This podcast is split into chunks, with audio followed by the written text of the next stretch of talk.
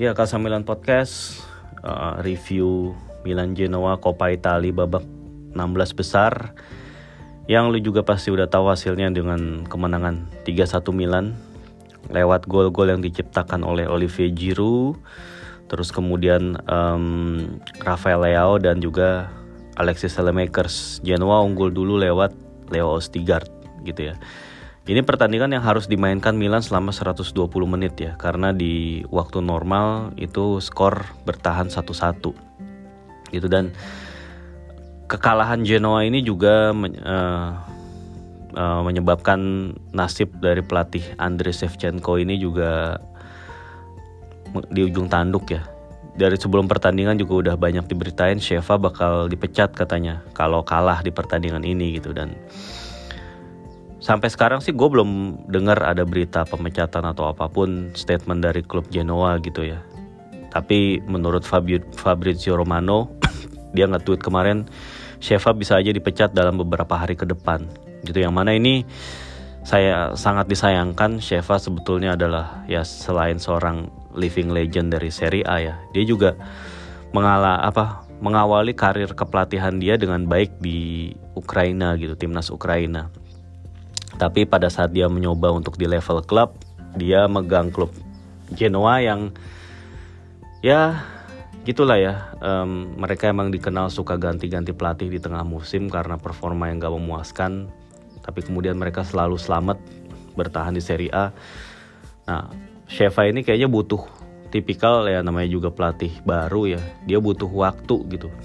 Dia bukanlah tipikal pelatih-pelatih Serie A pelatih-pelatih Italia yang macam Walter Mazzari ataupun si siapa lagi? Uh, Davide Ballardini ataupun si Davide Nicola atau siapa pun lah itu uh, yang emang biasa apa ya menangani tim-tim yang di mengalami kesulitan di pertengahan musim. Bahkan Stefano Pioli sempat di apa ya diragukan uh, tifosi karena Pioli mungkin hanya dikenal sebagai pelatih yang bisa ya udah nih ada yang rusak gue benerin gitu. Tapi kalau untuk uh, ya ibaratnya mobil ya ada yang rusak gue benerin udahlah asal bisa jalan gitu.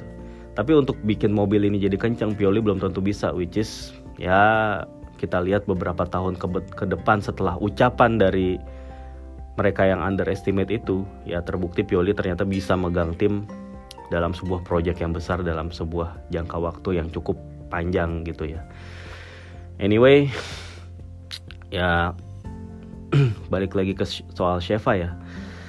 Ya emang ini sesuatu yang sekali lagi gue bilang disayangkan Sheva sama asistennya Tasoti gitu ya.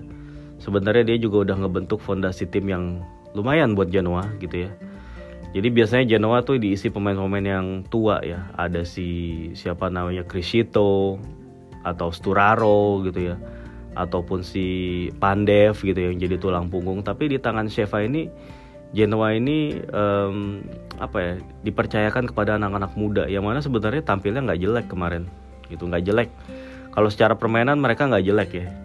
Ya cuman mereka itu nggak punya pemain-pemain yang bisa bikin perbedaan aja untuk bisa memenangkan pertandingan. Itu faktor itu yang mereka nggak punya itu faktor kualitas lah ya tapi core tim ini menurut gue udah lumayan gitu.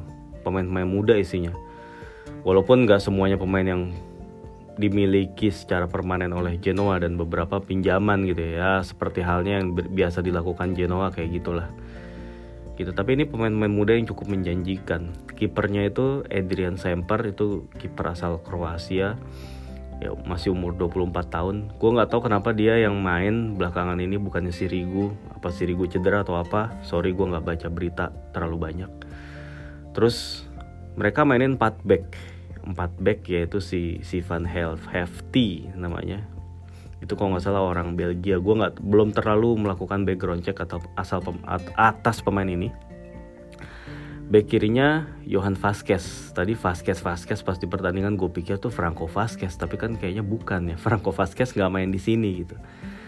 Tapi ternyata itu Johan Vasquez, back kiri asal Meksiko. Gue juga belum sempet melakukan background check uh, kepada pemain ini yang gue tahu dia cuman back Meksiko berusia 23 tahun ya standar-standar liputan lah gitu tahu info-info apa namanya info-info yang basic khas seperti ini gitu dua back tengahnya itu Zinho Van Hudson. Gue juga nggak gitu tahu ini Van Hudson itu statusnya gimana. Uh, apakah dia kalau nggak salah tuh dia tuh pernah main di Inter. Eh, apa dia, dia tuh milik Inter tapi dipinjemin ke Genoa atau gimana? Gue juga belum terlalu ngecek. Sorry sekarang pengetahuan sepak bola gue tuh nggak terlalu luas gitu ya. Udah nggak terlalu banyak waktu untuk baca-baca berita dan sejenisnya.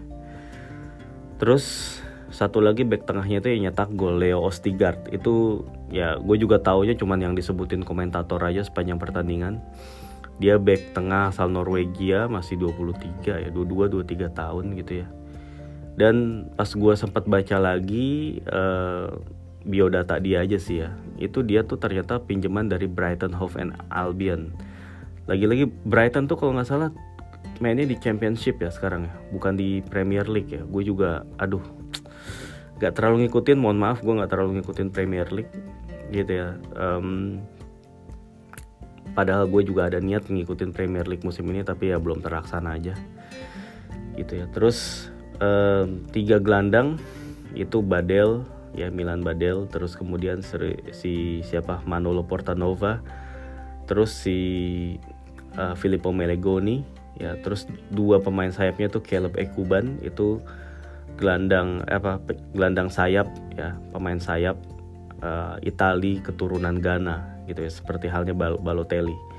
Terus Kelvin Yeboah ya itu gue nggak tahu juga apakah si Yeboah ini ada hubungannya dengan Anthony Yeboah. Ya seperti halnya gue nggak tahu apakah si Yaya Kalon itu ada hubungannya dengan Mohamed Kalon. Sorry lagi-lagi ini menunjukkan betapa gue jarang bacanya sekarang gitu ya. Seharusnya gue dengan jarang baca gue mengurangi berbicara karena ntar malah bicara yang ngawur-ngawur kalau makin sedikit baca.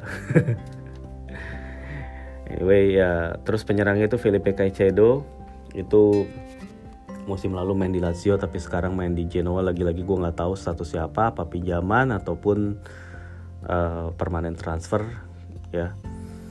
Um, di bangku cadangan Genoa masih punya Mattia Bani, masih punya si um, siapa namanya Andrea Cambiaso kalau gue gak salah ya. Nggak tahu Cambiaso itu kemarin di bench atau enggak sih. Biasanya dia main sebagai back kiri itu terus ada si um, siapa lagi? Um, Mattia Destro dan juga si satu lagi penyerangnya itu siapa? Goran Pandev ya. Terus ada Paulo Giglione itu pemain cadangan juga ya gitulah sekelumit tentang skuadnya Genoa. Gitu anyway. Terus kalau Milan Milan sendiri ya nurunin Tomori akhirnya setelah sembuh dari covid. Jadi Tomori diduetin sama Gabia Kalulu di kanan Theo di kiri Mike Mignon sebagai kiper. Uh, dua gelandangnya Tonali Krunik gelandang serangnya uh, Maldini gelandang kiri Rebic gelandang kanan Mesias dan penyerangnya Olivier Giroud. Gitu ya Ya, um, Milan seperti halnya yang diungkapkan Pioli dalam post-match press conference itu melakukan approach yang keliru terhadap Genoa. Jadi uh, kalau boleh gue jabarin dikit approach yang keliru itu seperti apa ya? Pertama dari mentality.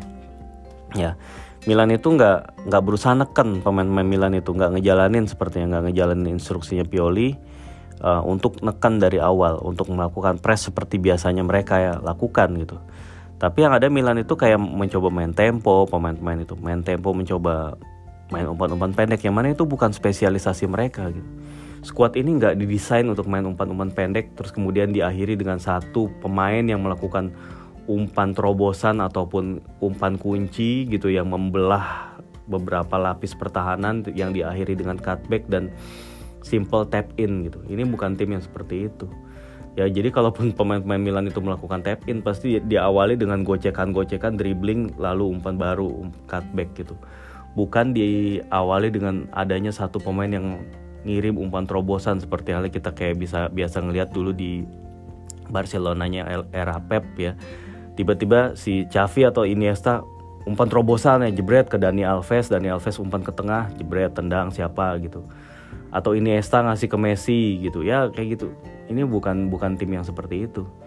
Jadi um, pemain-pemain Milan itu biasanya kalau uh, melakukan gol-gol tap in ya atau gol-gol mudah yaitu diawali dengan aksi individu dulu. Seperti halnya yang dilakukan biasanya oleh Leao dan kemudian Ibra melakukan tap in. Gitu. Ya ini jelas beda ya beda approach. Dan Sheva udah mengantisipasinya dengan menempatkan tiga gelandangnya sejajar menjadi semacam barikade di tengah gitu. Jadi untuk menghalangi menghambat sirkulasi bola Milan yang kemudian uh, oleh Sheva ini diinstruksiin untuk melakukan serangan balik dengan cepat lewat si Ekuban ataupun si Yeboah ataupun dengan memanfaatkan set piece set piece ya yang mana mereka punya pemain-pemain yang cukup berbahaya ya dan terbukti satu gol satu-satunya gol yang diciptakan Genoa itu dari set piece ya yang diciptakan oleh Ostigard gitu. Oke terus uh, Milan sendiri kemudian di babak kedua baru approachnya lebih tepat ya. Mereka udah balik lagi kayak biasa neken uh, intensitas intensitasnya tinggi ya ngepres terus uh, mencoba untuk lebih cepat dalam uh, uh, sirkulasi bola gitu ngalirin bola ya baru deh gitu udah balik lagi kayak ke Milan yang biasanya dipertontonkan oleh uh, Pioli gitu. Dan akhirnya setelah serangan bertubi-tubi yang dilakukan gitu ya terutama masuknya Leao. Nah masuknya Leo itu ngasih press ekstra kepada si siapa di si Hefty gitu. Dan akhirnya bikin si Ekuban juga uh, turun untuk ngebantu dan akhirnya itu juga jadi bikin serangan Genoa benar-benar mandek di babak kedua. Nyaris nggak ada serangan gitu. Di babak pertama padahal mereka cukup sering melakukan inisiatif tapi di babak kedua nyaris nggak ada. Gitu. Dan akhirnya dari sisi kiri inilah lahir terciptanya gol ya asis dari Theo ya diselesaikan uh, dengan sundulan oleh Olivier Giroud. Dan ini seperti biasa Giroud emang bagus banget dalam bola atas. Dia walaupun dikawal oleh si Ostigard dan juga si Van Husen, dia somehow bisa nemuin space untuk nyundul bola dengan baik. Gitu ya ke pojok pojok gawang yang yaitu nggak nggak kebaca oleh kiper gitu. Dan itu akhirnya memberikan harapan kepada Milan tapi sayangnya Milan gak bisa nyelesain pertandingan dalam 90 menit karena mereka juga ya belum bisa dibilang efektif juga. Peluang-peluang gak apa nggak bisa diselesain dengan bagus tapi di extra time kelihatan udah pemain-pemain Milan tuh langsung mau ngegas menghindari adu penalti. Ya Leao terutama ngebut banget di extra time. Dia gocek sana gocek kanan kiri uh, cutback lah melakukan early cross lah segala macam dia lakukan. Dan akhirnya salah satunya berbuah gol yang walaupun itu tujuannya mengumpan tapi ternyata bola mengarah ke tiang jauh ya tendangan kaki kirinya dia. Ke tiang jauh dan si Semper itu salah ngeprediksi arah bola datangnya bola gitu. Mungkin dia pikir Leo bakal cross ke arah Olivier Giroud gitu. Tapi ternyata bolanya itu malah ngarah ke langsung ke tiang jauh gawang dia. Dan itu udah telat buat si Semper untuk melakukan antisipasi dan akhirnya kebobolan. Gitu ya. Terus kredit juga untuk Selemakers ya dia jauh lebih baik performanya dibandingin Mesias ada satu gocekan dia di extra time babak kedua yang um, gagal dimanfaatin oleh Brahim Diaz. Seperti biasa gue nggak ngerti. Brahim Diaz tuh perlu belajar nembak lagi. Sepertinya belum nemuin confidence-nya. Beberapa kali tendangannya tuh nyangsang ke atas ataupun ke samping gitu ya. Ini um, ya gue harap sih lawan Juve nanti Brahim bisa nyetak gol lagi buat um, apa ya ngembalin kepercayaan diri dia. Seperti halnya musim lalu turning point Brahim Diaz kan kan ketika dia nyetak gol ke gawang Juve dan akhirnya di pertandingan-pertandingan berikutnya dia main bagus terus dan akhirnya di dipinjam lagi sama Milan gitu. Ya let's hope so lah gitu. Anyway um, ya gol ketiga juga kemudian lahir dari Selemaker setelah mendapatkan assist dari Theo gitu ya. Dan ini adalah kali ketiga Theo menjadi kapten dari awal dan tiga-tiganya berakhir dengan kemenangan dan kelihatannya arm armband gitu di tangannya Theo tuh bikin dia jadi lebih mature gitu. Kelihatan kelihatan perkembangannya. Lebih mature nggak mainnya nggak yang apa ya nggak seradak seruduk gitu. Lebih perhitungan gitu lebih punya perhitungan. Karena dia ngelit gitu ngelit rekan-rekannya kan. Jadi dia main lebih hati-hati tapi juga uh, dia tahu kapan harus keluar nyerang gitu. Dia, kapan harus dia naik. Tapi dia juga selalu ada ketika uh, dibutuhin di lini pertahanan. Ini sebuah progres gue rasa yang apa ya blessing in disguise ya. Mungkin blessing in disguise ini bukan kejadian yang diharapkan terjadi. Karena ya kapten Milan itu kan urutannya uh, secara hierarki ya. Romagnoli terus Calabria terus Kessie terus Simon Kayer kalau gue nggak salah sih tapi kemudian Theo menyeruak ketika pemain-pemain ini absen gitu. Akhirnya Theo yang ditunjuk jadi kapten karena emang Theo yang paling senior di squad ini. Gitu baru Tonali habis itu katanya. Ya.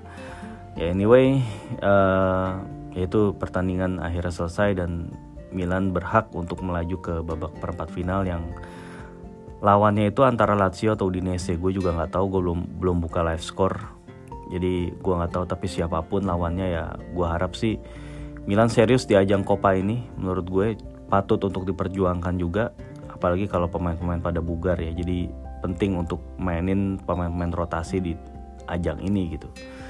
Dan udah lama juga kan Milan gak menang Coppa Italia jadi gue sih berharap setidaknya Milan dapat satu trofi lah ya. Dan kalaupun Scudetto itu terlalu muluk-muluk mungkin ya terlalu berat gitu ya.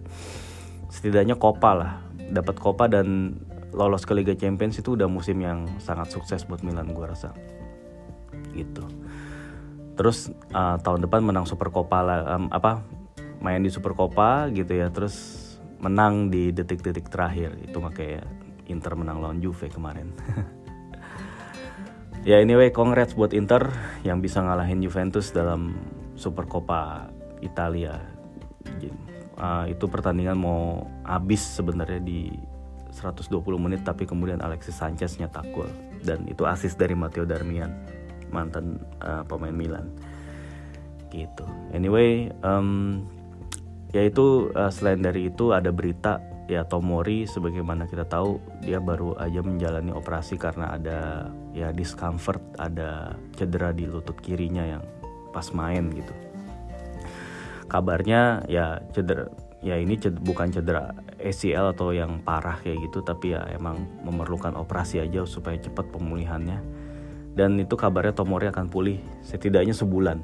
Tapi ya berarti dia udah akan melewatkan game lawan Juventus terus derby terus ya beberapa game lain yang juga penting gitu. Setidaknya berapa? 6 atau 8 pertandingan mungkin Tomori bakal absen gitu. Ya mana ini udah saatnya lah manajemen itu gerak cepet mau itu incarannya Sven Botman kayak mau Bremer kayak mau si uh, Nathan Ake kayak terus si siapa lagi ya um, siapa lagi kemarin nama Milan Kovic kayak apa siapa kek si siapa namanya Erik Bayi kemarin kan deket-deket. Udah katanya mau Erik Bayinya tapi kan baru bisa uh, join setelah Piala Afrika ya si Erik Bayi dan juga si Erik Bayi ini si kaki kaca juga gitu. Dia rentan banget cedera dia udah main lama ya. Ini musim kelimanya kalau nggak salah di MU tapi dia tuh baru main di 70 pertandingan liga IP, uh, pertandingan IPL lu kalau nggak percaya cek aja di Wikipedia.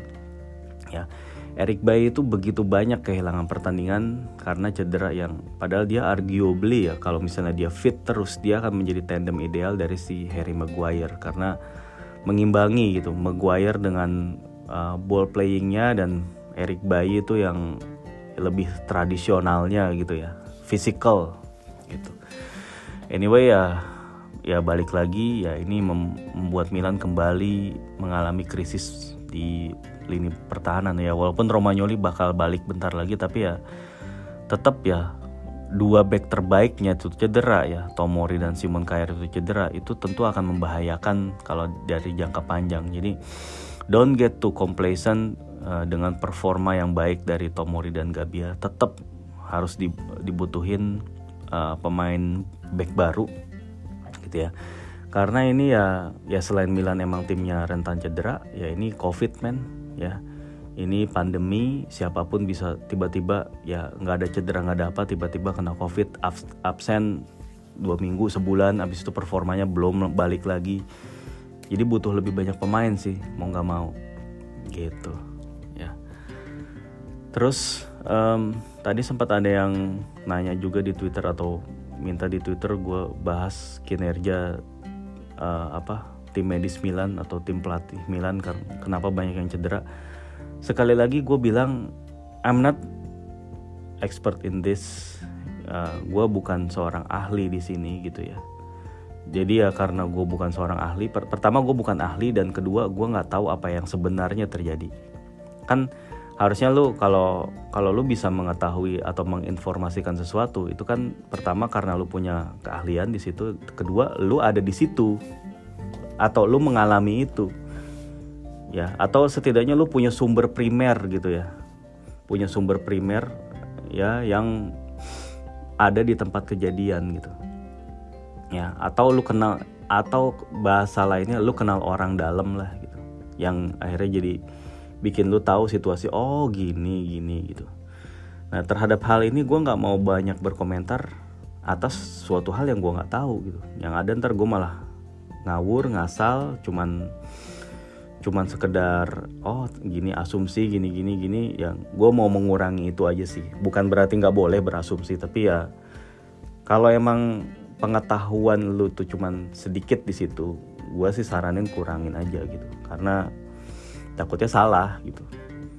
Gitu. Lo baru boleh bilang ya baru boleh yakin kalau emang ya lu tahu gitu. Ya emang ada satu fakta ya bahwa ya emang banyak pemain cedera bergiliran gitu. Kayak oh banyak banget kayaknya nggak ada tim lain yang menderita cedera seperti ini gitu. Apalagi kalau lu bandingin sama Inter yang kayaknya pemainnya fit terus gitu ya ya ada yang bilang itu karena Antonio Pintus itu pelatih fisik yang mereka datengin dari Real Madrid. Tapi Milan kan juga musim ini baru ngedatengin satu pelatih fisik baru kalau gue nggak salah. Siapa namanya tuh? Waktu itu sempat gue bahas di podcast ini.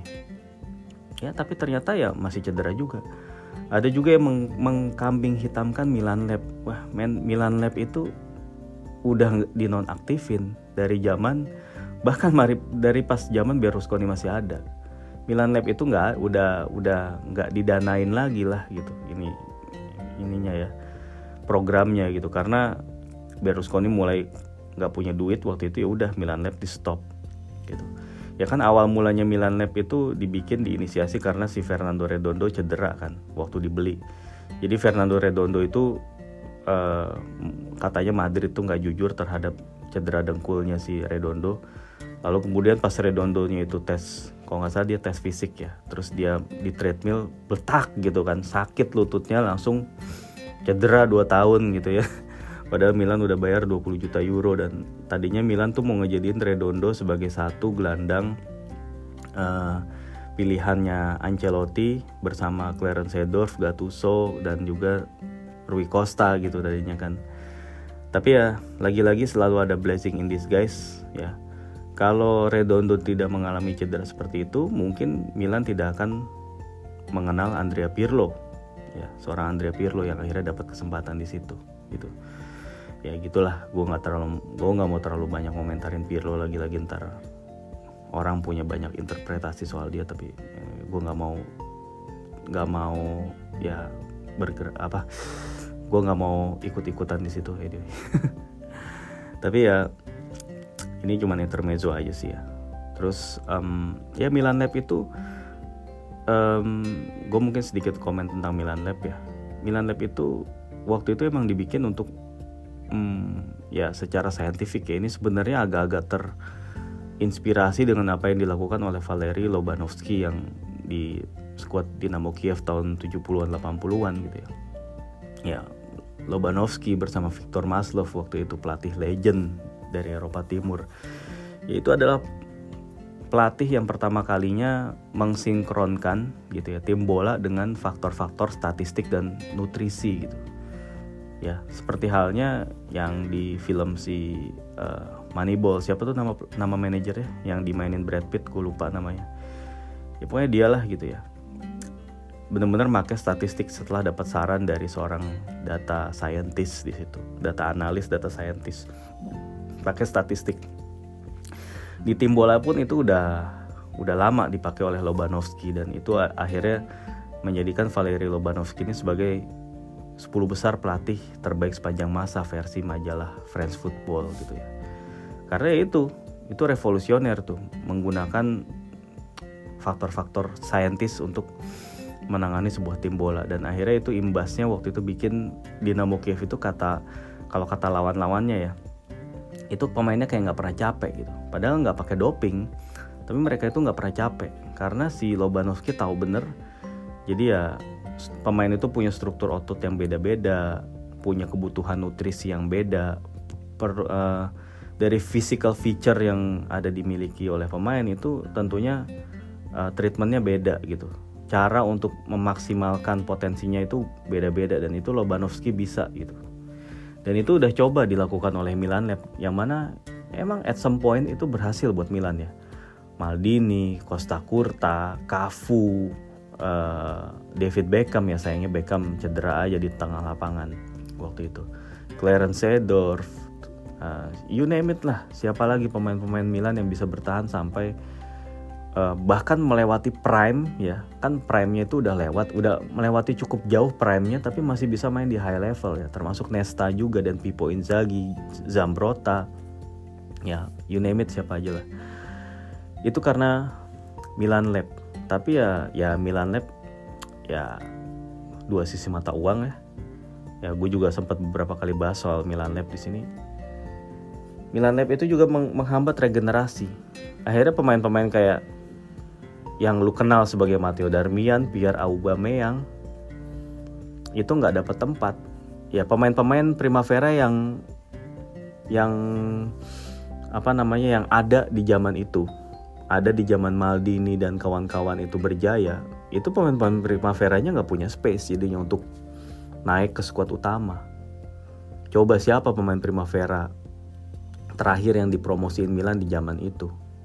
Di era itu ya emang ini the glory Milan ya, era era glorinya Milan. Cuman di lain sisi ya, um, menurut gue sih ya, ya dulu ada salah manajemen juga lah yang regenerasinya telat. Harusnya kan harus disisipin lah pemain-pemain muda gitu untuk mulai ngegantiin gitu tapi ya ya anyway itu udah udah lama berlalu dan ya sekarang era baru ya abis eranya si Allegri gitu ya waktu Allegri Milan itu kan mulai mainin pemain kayak Desilio uh, mulai mainin pemain kayak si uh, Abate Abate dijadiin pemain inti.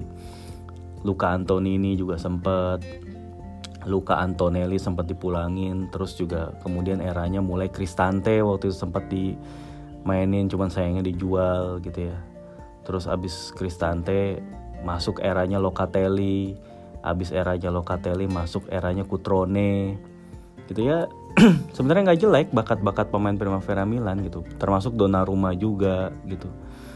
Nggak jelek kan? Itu akhirnya mereka sekarang juga jadi pemain cukup baik gitu di klub-klub lain gitu kan.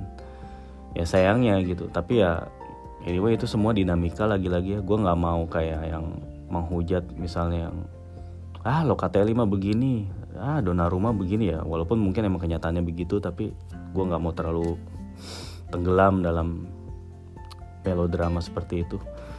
Anyway gue cuman pengen ya udah.